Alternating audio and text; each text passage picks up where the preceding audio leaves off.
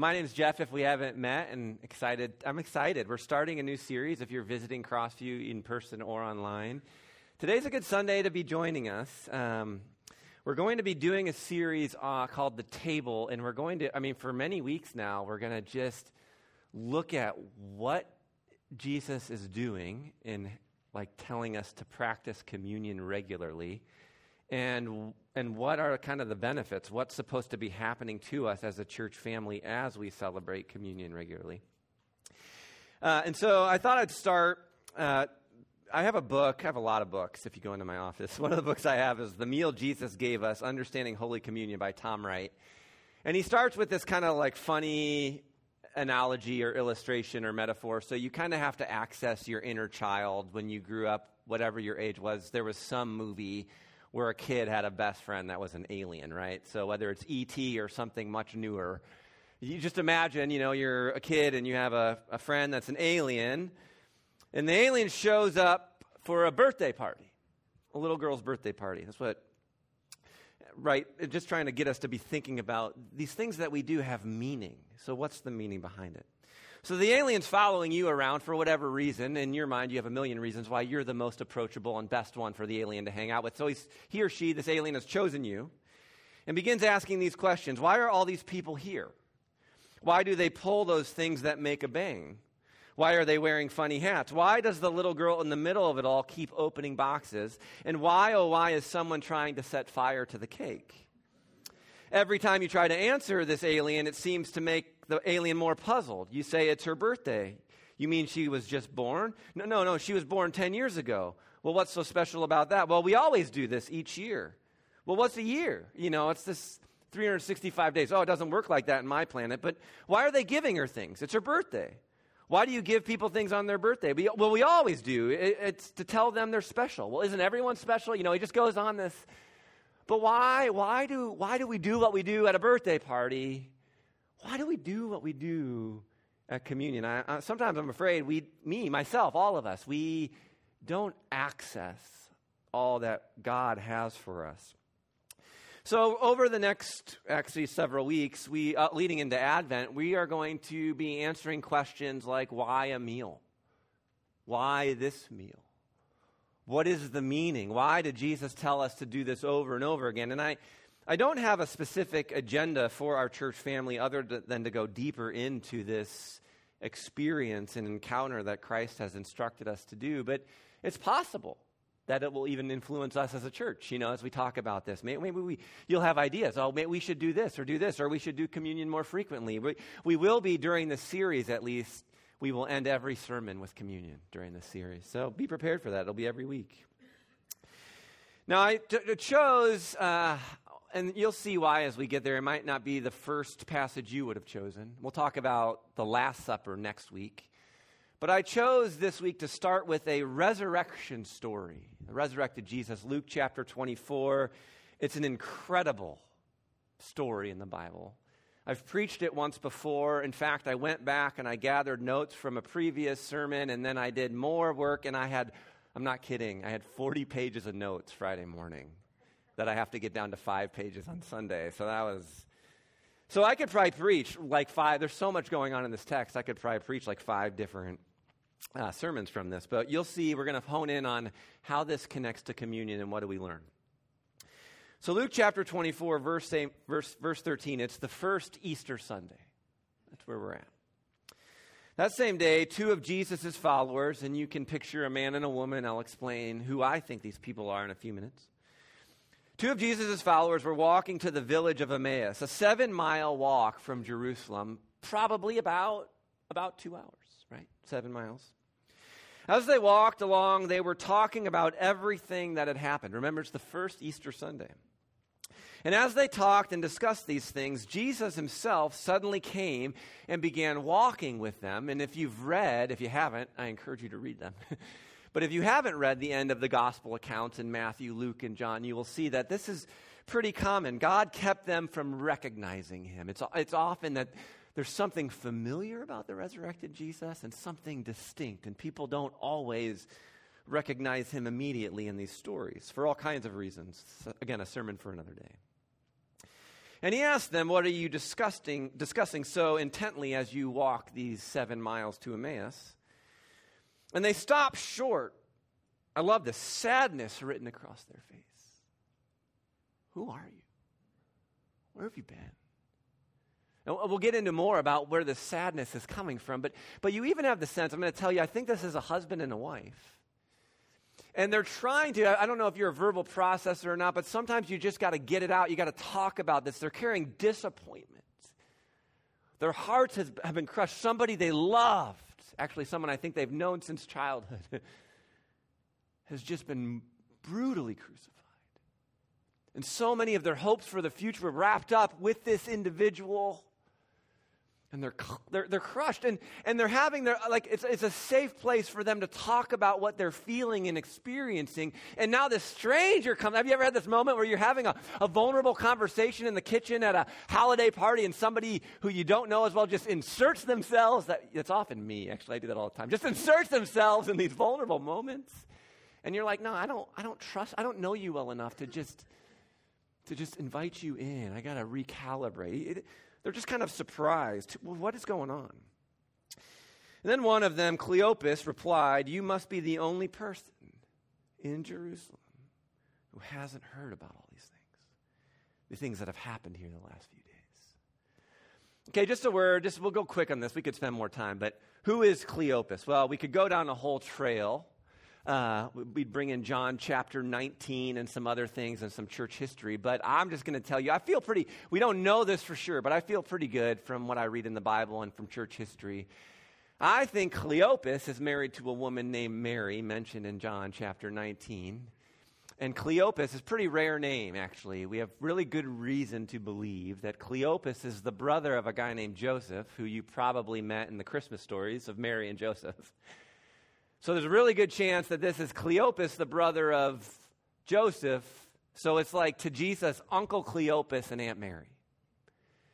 Now, why is Cleopas mentioned? Well, a lot of times in the Gospels, and you see this in the Gospel of Mark in particular, when somebody is kind of just thrown into the narrative, like why is that person named? It's often somebody from the community. Somebody that we know that person. Oh, they visit. Oh, they're one of us. We know that person. And they're in the story. This is so cool. Or they came and they preached here. You know, it's somebody you would know. Well, I think here for Luke, one of the things Luke is really careful about is he wants his audience to know where he got his information. Because Luke wasn't there. And so I think he mentions Cleopas. It's his way of saying, I got this story from Cleopas. He's still around. If you want to ask him, you can find him. You don't go to a library and read into a book. You go find Cleopas. And this is what Luke said. Yeah, I'm the one who told him that. I'm the guy. So it's Luke's way of kind of citing his source, if you will. So Jesus is walking along with Uncle Cleopas and Aunt Mary. And he says, what things? And this is hilarious. They say the things that happened to Jesus, the man from Nazareth. So it's just kind of ironic, right? They're telling Jesus about Jesus. And you know he's kind of like chuckling as he walks along. God has a sense of humor. He was a prophet who did powerful miracles, and he was a mighty teacher in the eyes of God and all the people. We were his aunt and uncle, and we followed him here. But oh, if you would have seen our leading priests and other religious leaders, they handed him over to be condemned to death.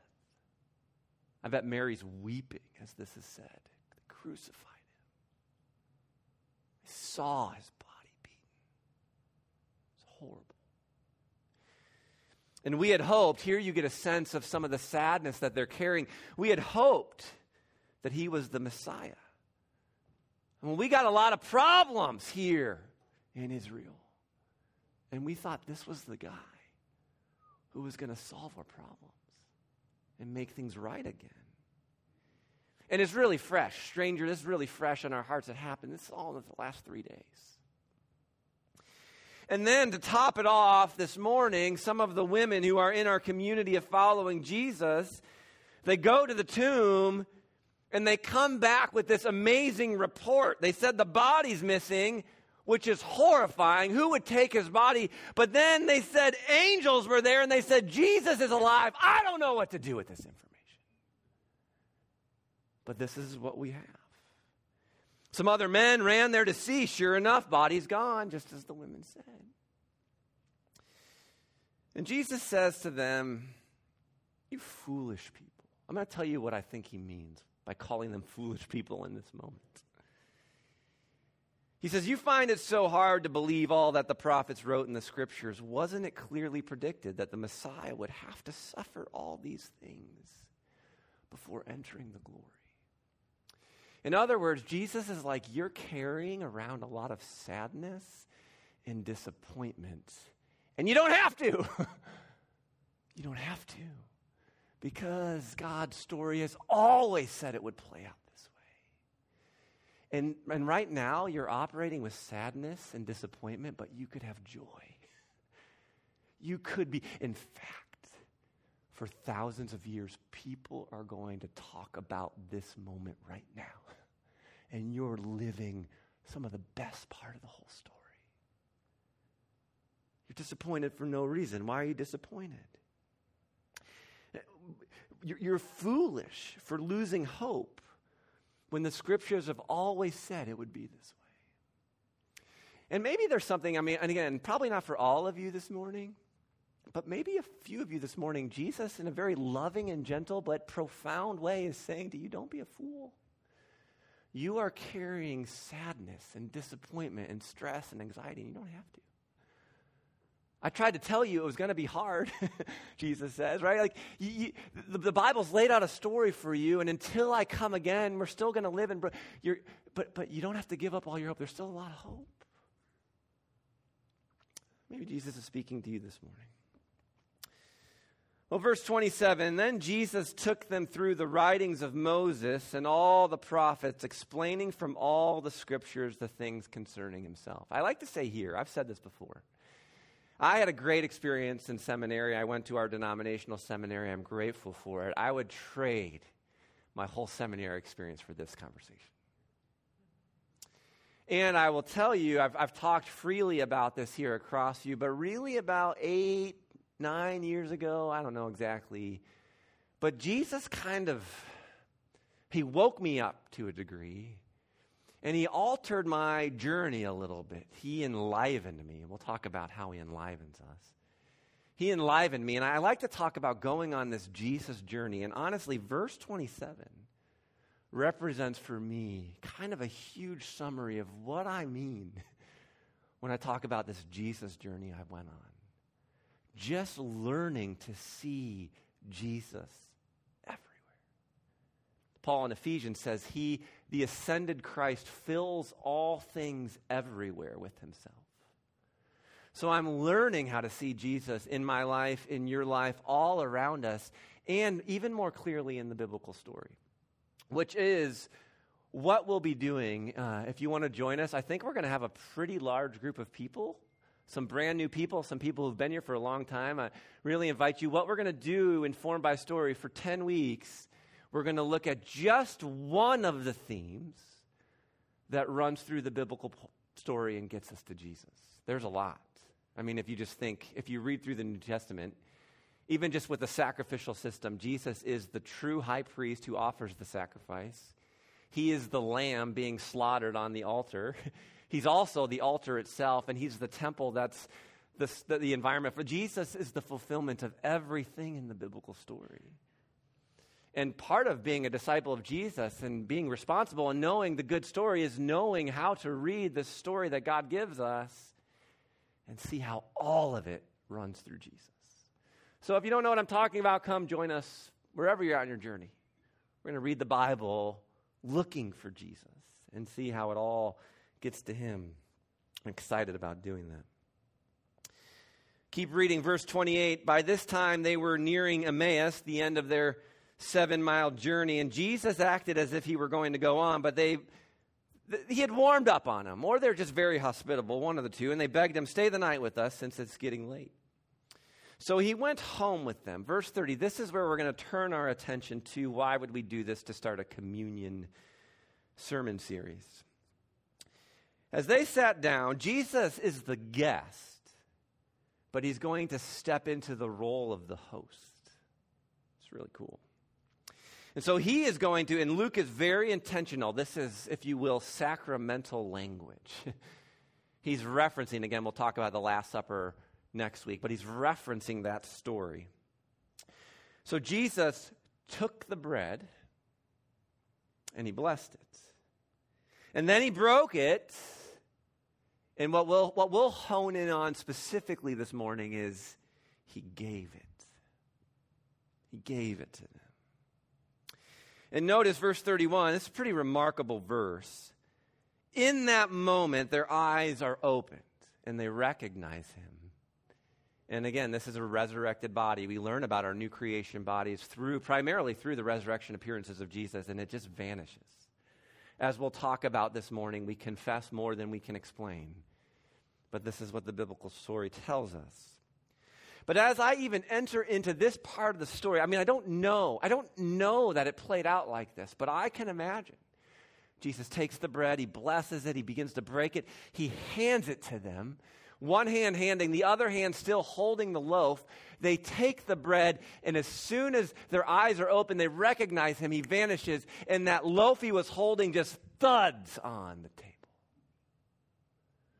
And again, it's just a profound way of Jesus saying, and you and I are going to have to move towards this as we embark on this journey of understanding what is going on in communion. It's as if Jesus is saying without words, if you want to continue to meet with me, eat the bread. This is where you meet with me. That's a profound statement from the resurrected Jesus. Verse 32, they said to each other, didn't our hearts burn? Something was going on inside of us when he talked to us on the road, when he was explaining, we knew it was true what he was saying about the Bible. And within the hour, they were on their way back to Jerusalem. Well, we got to go back. And they found the 11 there, and they said, the Lord's risen, Peter's seen him. In other words, again, and this is a beautiful part of the Jesus story, our experience of encountering the risen Jesus isn't just limited to us, other people. I mean, that's why we have a room full of people. Other people have encountered the same risen Lord all around the world. It's pretty cool. And then verse 35, and this last part we'll read, and then we'll kind of dig a little deeper into this. Verse 35 kind of sets us up. The two from Emmaus told their story of how Jesus had appeared to them as they were walking along the road and how, listen to this, how they had recognized him as he was breaking the bread. Again, very, if you will, sacramental, communion-oriented language. So the first question I want to begin to address, and I'm going to go a funny route. I'm going to kind of take a philosophical detour. If you'll go with me, I think you'll be able to follow. But I want to address this morning, why a meal? Why does Jesus pick a meal to be this significant repeated action by his followers? So let me go on a little detour here. One aspect of the classical Christian view of God is that God has eternal existence. He has always been. If you're familiar with the Nicene Creed, which I pray daily, we would say God's the creator of heaven and earth, of all that is seen and unseen. That's what we believe about God.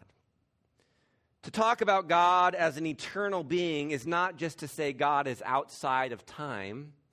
It's saying that God is being itself that is not bound by the confines of time and space dimensions. You could say that God is the eternal present. I like to say the eternal now. Really, that's what God reveals through this name we know that begins with Moses at the burning bush. God says, I am. I am who I am. In Hebrew, it's Yahweh. I am who I am. I am who will be. I am. I am. The biblical story is trying to articulate through its narrative that all reality as you and I experience it is contingent and conditional and flows out of the I am.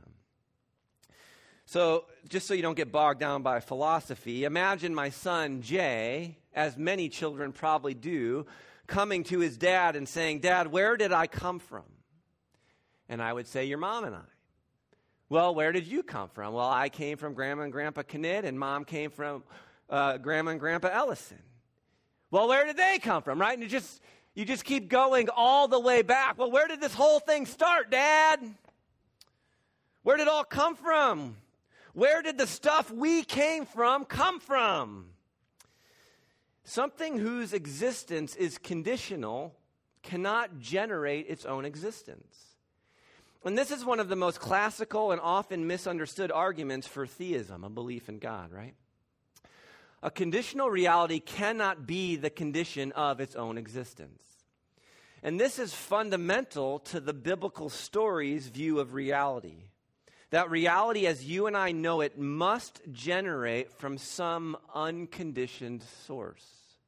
Maybe you've heard the phrase, an uncaused cause. That's what you might say in Aristotelian language. But the Bible doesn't say an uncaused cause. The Bible says Yahweh. The Bible says, "I am," the eternal present. In other words, all that you and I experience is conditional reality whose existence depends on something way up the chain. So therefore, its existence and its life and its power to regenerate or multiply all must come from a source. That's what the story of Genesis is depicting in its own way through the seven-day creation story in Genesis chapter 1, and then the Garden of Eden story in Genesis chapter 2. The Garden of Eden is portrayed as a garden that is itself the source of a river that flows into the rest of the world. The river represents that this is the source of life for the whole world. And of course, if you know the story of the Garden of Eden at the very beginning, and this is where we're getting to with a meal, at the center of the garden is this tree of life. The biblical authors are communicating, they're trying to give us language and categories for understanding that out of this one source comes all of life and creation. And raises the question, what if the source of all life could give us the gift of participation in that eternal, unconditional life? A gift given to conditional creatures. Participation in God's own eternal life as a meal. The fruit of the tree of life. If Adam and Eve hadn't been banished from the garden, they could have eaten forever from the tree of life. So there's something real that transcends creation.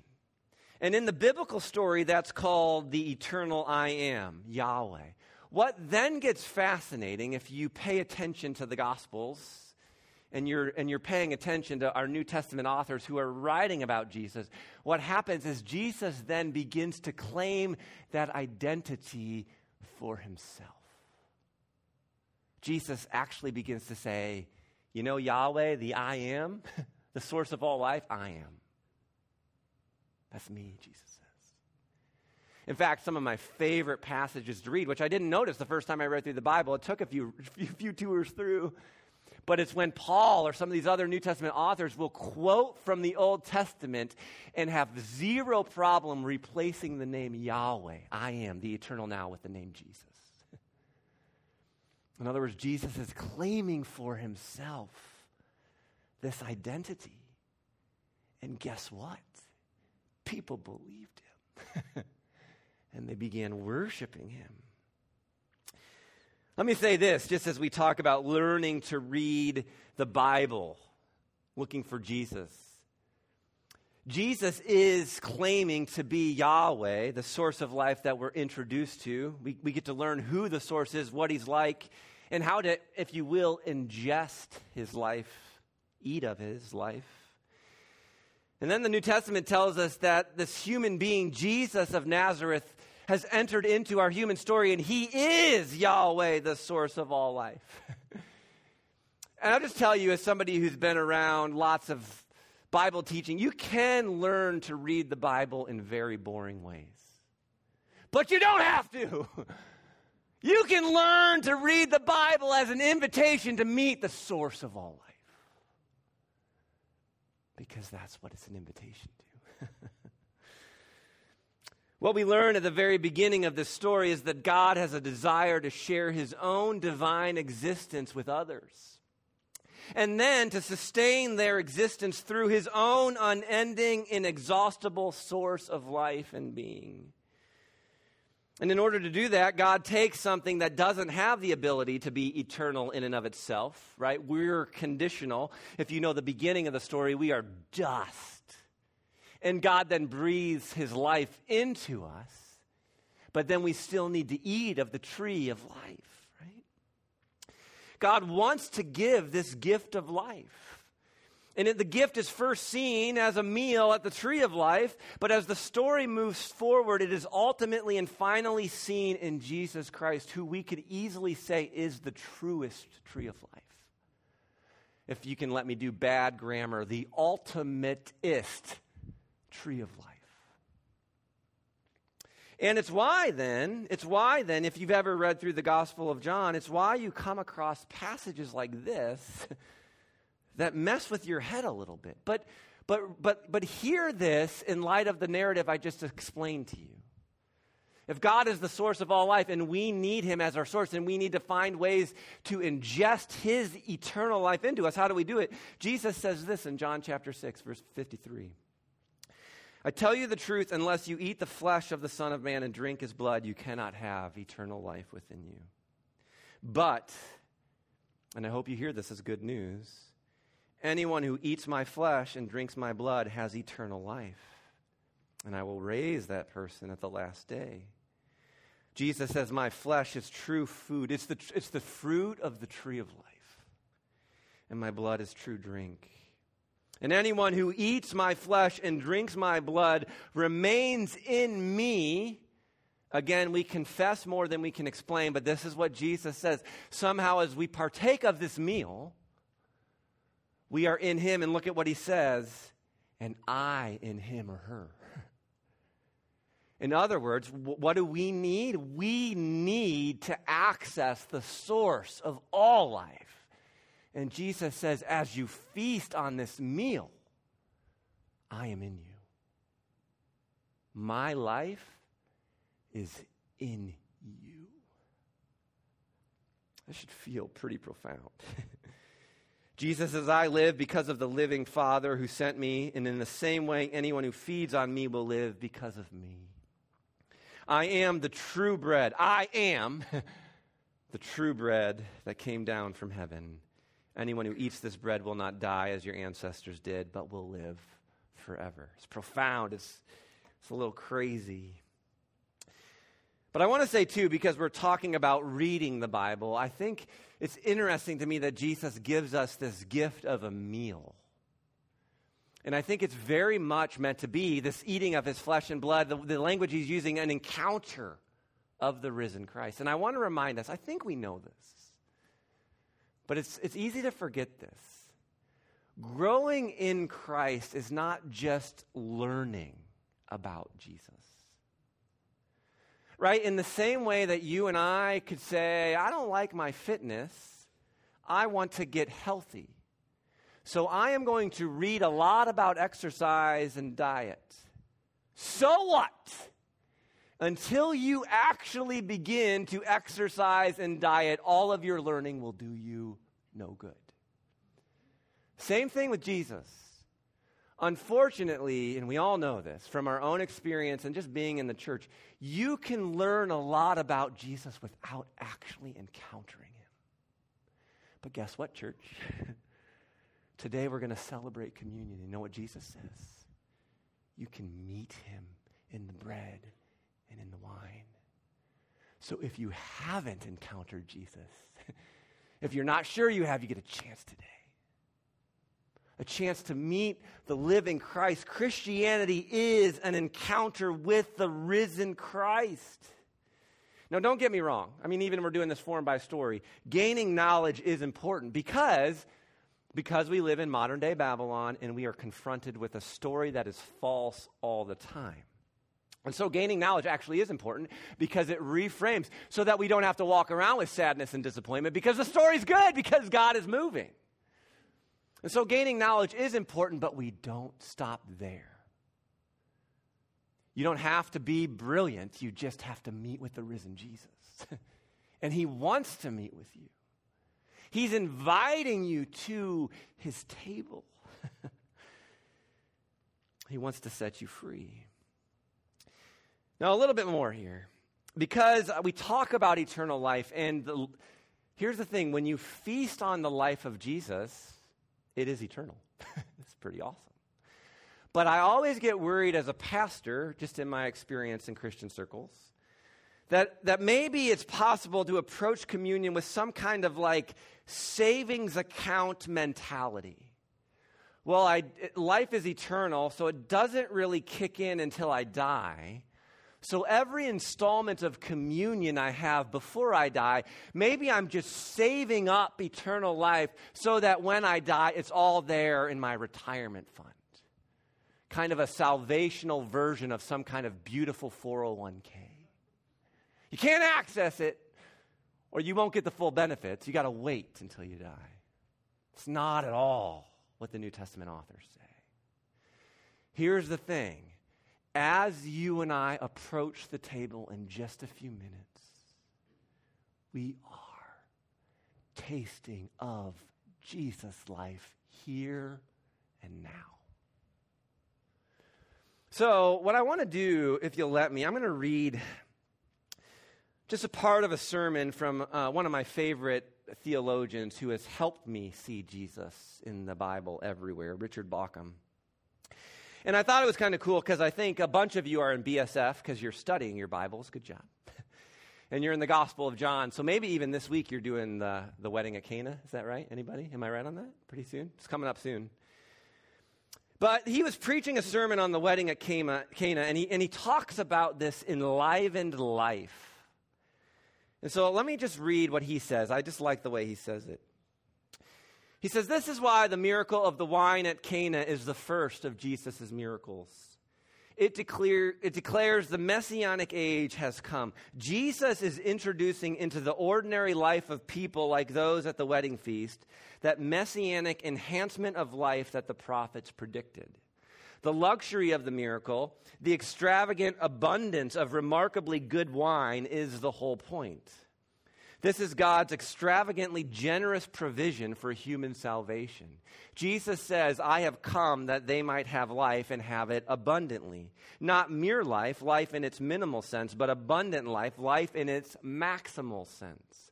Life enlivened, life enhanced, life intensified, life invigorated. That's the salvation that Jesus Christ brings. Of course, it is also life healed, life redeemed, and life restored. Salvation is putting wrongs right, healing hurts, and restoring what is lost. But it is more than that. Salvation also makes what is already good so much better. Certainly, Jesus shared our griefs in order to assuage them. He felt our pains in order to heal them. He bore our sins in order to deliver us from them. But he also shared our joys in order to enhance them. He shared our life in order to raise it to the nth degree of aliveness. You don't wait till you die for that. It can begin right now. He said, I think we need to recover this sense of salvation, not only as healing, immensely important as that is, but also as the enlivening, the enhancement of life. But, again, you and I are scripted by modern-day Babylon. Here's the Jesus but. But we need to understand it rightly. I do not mean that people who are living rather privileged lives, as most of us are, simply do even better out of life. This is not some kind of prosperity gospel. One of the things that enhanced life, the life Jesus gives, means is that we live life with greater awareness of other lives, in greater openness to all life. In other words, every time you get stuck in this narrative of what's good for me, or I've got to take care of me, or I've got to look out for me, that is not the enlivened life. That is a diminished, reduced version of life. what Jesus is doing. He's the source of all life. He is the definition of life. He is life itself. And what he's telling us is that you and I are a part of something much bigger. And that as we awaken to this Jesus life, as we participate in communion, one of the things that should happen is we should not be so focused on me, but look around the room, imagine our neighborhoods, and at some point think all of these animated beings around me are also sustained by the one and only source of all life. The source of all life is also giving them life and inviting them into a more meaningful, richer, deeper, enlivened life. What's my role in serving them into this, right? Bauckham goes on to say, and this is why I thought it was fitting, the life Jesus gives is the life Jesus lived. Painfully open to the needs and the hurts of others, as well as also joyously open to the joys of others. To live more fully is to love all life, to care for all living beings against all threats to life, against poverty or sickness or enmity or death. To live life more fully even means being able to take on these threats, sometimes to suffer them, even to accept death as Jesus did. Fullness of life is the resource from which we can live for others and give ourselves for others. Essentially, it is life lived out of the source of life, which is God. All life comes from God. All life is God's gift. But new life, enlivened life, eternal life, salvation, whatever you want to call it this morning, is life reconnected, permanently connected, intimately connected with the divine source from which it therefore springs up continually like a fountain of water. This is life with, and you tell me if you want this. This is life with meaning. This is life with depth. I mean, how many days do you feel like I just skimmed across the surface today? This is life with intensity. Life with sensitivity. Not simply in itself, but in that it lives continuously out of God. It is life enlivened with the life of God. So the little miracle, water turned into wine, points to the big miracle, life resourced from its divine source. The little miracle, I said, is possible because God's creation is not closed off from its creator. It's open to God's influence and activity within it. Your life is open to God's influence and activity within it. And even more, the big miracle, salvation, means that God's creation is not closed off from its creator. Its life can be reconnected with its divine source. It can begin to live out of God. It can begin to become the new creation when there will be no more death because all creation will be alive with God's life. Where you will encounter God in every blade of grass. Because it's all sustained by his life. So now, if you're tracking with me, Jesus presents us with a new choice between life or death. A new tree of life stands before each one of us. We can eat and drink from it, but it will mean humbly passing through death like Jesus, allowing our old fighting and protecting way of being human to die. But then it will also then mean resurrection, taking hold of true life, a life that is defined by faithful love towards all that is sustained by the life of God. So as we kind of move forward, what I want to do, I'm going to throw up a painting here. I believe what I'm trying to say is this meal that we're about to participate in is an invitation into capital L-I-F-E, life. Now, in 1602, I'm not even going to, Caravaggio, is that good? I don't know. I'm not Italian. But, I mean, you think about this. 400 years ago, somebody was worshiping Christ and drawing art of him. I mean, we are a part of this big story. And he painted a painting called The Meal at Emmaus. And so, typically at this time, if you've ever paid attention to art, Jesus is painted with a beard. He's in the middle, right? He doesn't have a beard, probably because he wasn't recognizable to them. But sometimes, I mean, some of you know, I was a chemical engineer by trade, so art and that kind of stuff doesn't come naturally to me. Poetry I've had to work at. So profound, though. I mean, so much of our faith, we confess more than we can explain. We have to be able to embrace mystery. And so I like to lean into art where I can. And so I've just done a little bit of, I need people to help me sometimes. But I've done a little bit of work, right? There's, you see, if you were like sitting before this painting in the gallery, there's a space for you. I mean, look, even the way the hands are drawn, the guy on our left is about to get up. He's shocked by, he's realizing this is Jesus. He's about to get, it's almost like there's going to be a seat open for you. Or maybe before that you can see the fruit. It's like halfway off the table. You want to like lean in and catch it, and then all of a sudden you're at the table with Jesus. The painting is inviting you in. You just let the art, just look at that. Let Jesus invite you in. Don't be a passive observer. Don't just learn about Jesus. Meet with him. Meet with him this morning. In a second, we're going to pass out the bread and the juice. And just prayerfully, how do you do that? Just, you'll learn as you go, but just prayerfully this morning. Just, okay, Jesus, you're here. What do I want to tell you? Maybe there's some sin I want to confess. Maybe there's some joy I want to celebrate with you. Maybe there's something I just need to tell you. Or maybe, just maybe, I just know you're here and you see me. I just needed to be seen. You see me. I feel like nobody knows me, but I get a sense you know me. I'm not alone. Maybe I belong with this group of people because we're all running after Jesus together. Just let Jesus meet you. Let him invite you to the table. All right, let me pray, and then we'll kind of move forward and we'll encounter Jesus in the bread and in the cup. If you want to bow your heads. This is a prayer of St. Ignatius. Again, we're just reaching back into church history here. But just pray in your hearts with me. God, take and receive all my liberty. Receive my memory. Receive my understanding. Receive my entire will. Because all that I have and call my own is what you have given to me. So to you, God, I return it. Everything is yours. Do with it what you desire. Give me only your love and your generous grace.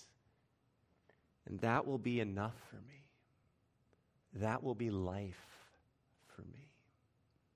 Amen.